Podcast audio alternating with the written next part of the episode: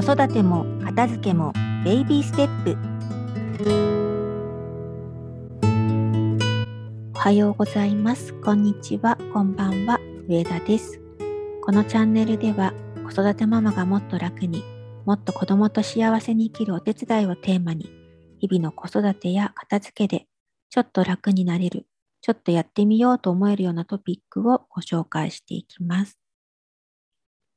はい、今日は、えー、子育ての話題なんですけれども、えー、今息子は中学校3年生で、もう部活も引退して、まあ、夏に、ま、間もなく夏休みっていうところで、もう夏はね、なんか塾が昼の3時過ぎから夜の10時前まであるらしいということで、なんか、え、私、お弁当作るんだねって そこで思い知ったんですけど、いやいや、俺朝の9時から行くから2回分必要だよとか言われて、マジか、みたいな お弁当作るのあんまり好きくないので、ちょっとビビってるんですが、まあそんな息子はですね、えー、塾はあんまりこう、塾が嫌いとか言ったことはないんですよね。まあ、塾に行けば行ったで、もう若い先生とか、まあ、指導力のある、あの、ね、面白い塾、こうあの塾業をしてくれる先生がいっぱいいるので、塾に行くこと自体は全然嫌いじゃないんですけれども、まあ、そんな息子がこの前の、まあ、塾に行くに、学校帰ってきてか、あの、今日は塾に行かないって言い出したんですよね。なので、あれ、体調悪いんかなと思って、熱測るとかいう感じで言ったら、いや、そうじゃなくて、あの、先日のテストの直しが終わってないから、やっていかないと、また先生に怒られちゃうんで、今日は行きたくないっていうことを言ったんですね。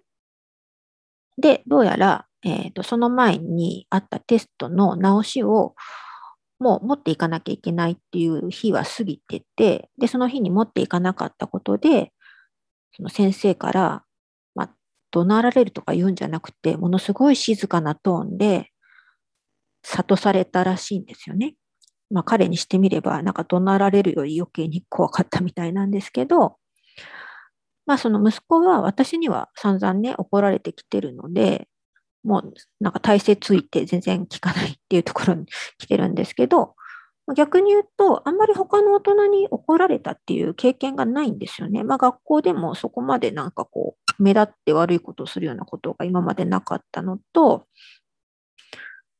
うん、なんかまあ少年野球の時はね、結構どやされてましたけど、まあ、息子もともとそのどやされるほどの実力もなかったので、自分、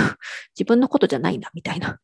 感じであんまり聞いてなかったみたいで、まあ、そこはあんまりこう響いてなかったみたいなんですけど、まあ、今回はね、その自分があの信頼してる塾の先生からの言葉だったので、結構こう胸に刺さったみたいで、まあ、ちょっとね、リカバリーできなかったんでしょうね。で、まあ、こんな時ね、皆さんだったらどんな言葉をかけますか？私だったら、そのポジティブ心理学を学ぶ前だったらね、ほら見たことか、みたいな感じで、あの、だからちゃんと宿題ね、しないとダメなんでしょ？とか、え、そんなことぐらいで塾休むとかありえないんだけどとか、そんな感じで塾休んじゃって大丈夫なの？もう受験生なんだから、ちゃんとやった方がいいんじゃない？みたいな感じを、もうマシンガンのように繰り出して、もう連射するみたいな。感じだったと思うんですよね。もちろん自分のこと心の中では、まあ、そんな言葉というか、ガンガンこうシューってこうね、あのスティッカーに流れていってたと思いますし、まあ、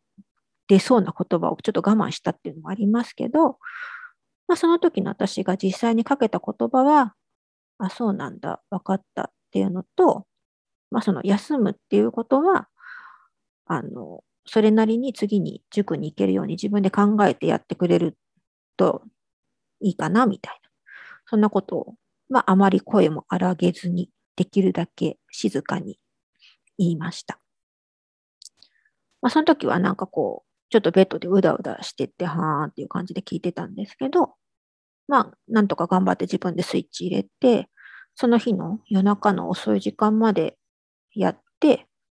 なんとか解き直しは終わったので、多分次回は塾に行けると思うんですけどね。で、まあ、なんでこういう言葉がけを選べるようになったかっていうことなんですけど、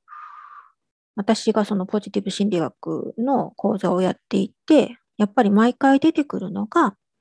親が子供の安全基地になることの大切さなんですよね。こうまあ、それまでの学ぶ前の私も子供を大切に思っているからこそ、こうネガティブな部分に目が向いてしまって、まあ、そこをなんとかあの引き上げてっていうことを思った上で叱咤激励してたわけですね。まあ、できていないところをできるようにしてあげたいっていう、こう、親心だったんですけれども、学んだことで、そこに直接働きかけるよりも、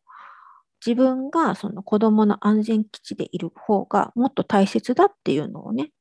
何度も何度も教わっているので、こう、行動が選べるようになってきた。っていうのはあるかなと思います。まあ、結果として、まあ、塾は1回はね、休みましたけれども、塾を1回休んだからって何か悪影響が出るわけでもないというふうに思えるようにもなってきてますし、それよりも長い目で見て、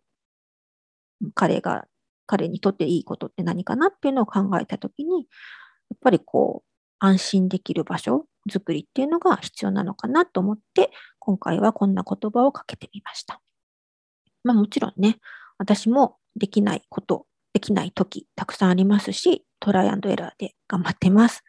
で、まあね、練習機会、練習する機会っていうのは毎日あちこちに転がってますし、夏休みはね、もっと増えますので、えっ、ー、と、エラーする時があっても全然いいと思うので、まあ、トライする回数もちょっと増やしてみたらいいのかなというふうに思いました。はい。まあ、そんなことが学べる、そのポジティブ心理学を子育てに応用している講座、世界に通用する子どもの育て方のベーシックは、えー、9月のスタートの募集が始まっていますので、えー、詳細は、えーはえー、概要欄に貼っておきますのでご覧ください。本日もお聴きいただきありがとうございました。